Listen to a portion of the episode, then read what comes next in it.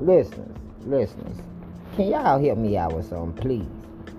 Why is it that women will sit around on social media platforms, dog they baby daddies, drag them through the mud, tear down their whole reputations, like this same dude you in here tearing down his reputation, he wasn't tearing down that ass probably who knows when.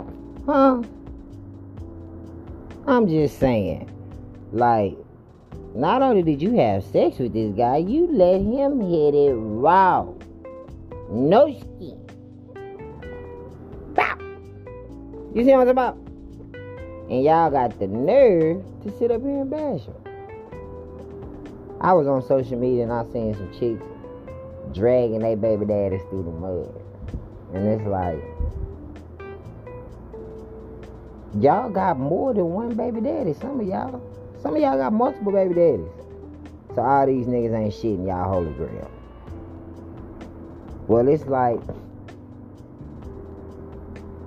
let's not talk about the, the, the, the, the man you chose to lay down and have sex with and let him come inside of you. Some of you women, ah, oh, he was supposed to pull out. I didn't, I didn't. That's your decision making. It all boils down to you. You had to come out of your clothes. You had to lay there.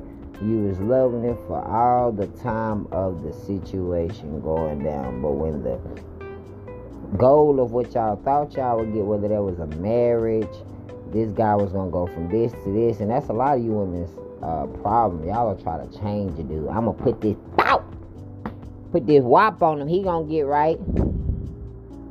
Now he gonna get that and get right out the door on your ass and right back to what he was doing before he got that situation. And now these women get mad and go on there. This nigga ain't shit. This nigga here a deadbeat, don't do nothing for his kids. Your decision making ain't shit. Your decision making's dead beat. You will pick somebody that wouldn't even do nothing for their kids. Is how they should put it.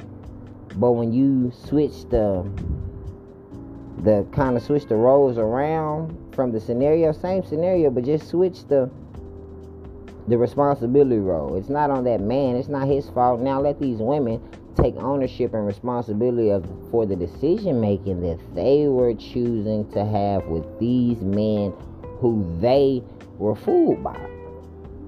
Some women are, oh, he had money when I met him. Well, you should have did an evaluation. How long has he had this money? Is he doing something that's gonna obtain it to where he's gonna keep it? The easiest thing is to get money. It's, it's, it's harder to keep it, save it, be able to show something for it. You see what I'm saying? Everyone's living, but who's actually enjoying life? You see what I'm saying?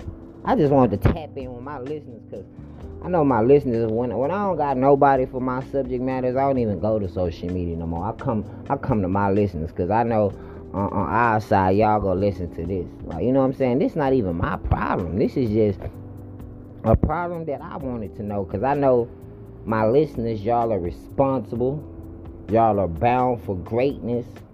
So I know y'all out here making great decisions. And the ones that have made bad decisions, hey, we own up to that. Yo, we was we was wild. We was doing it out there back then.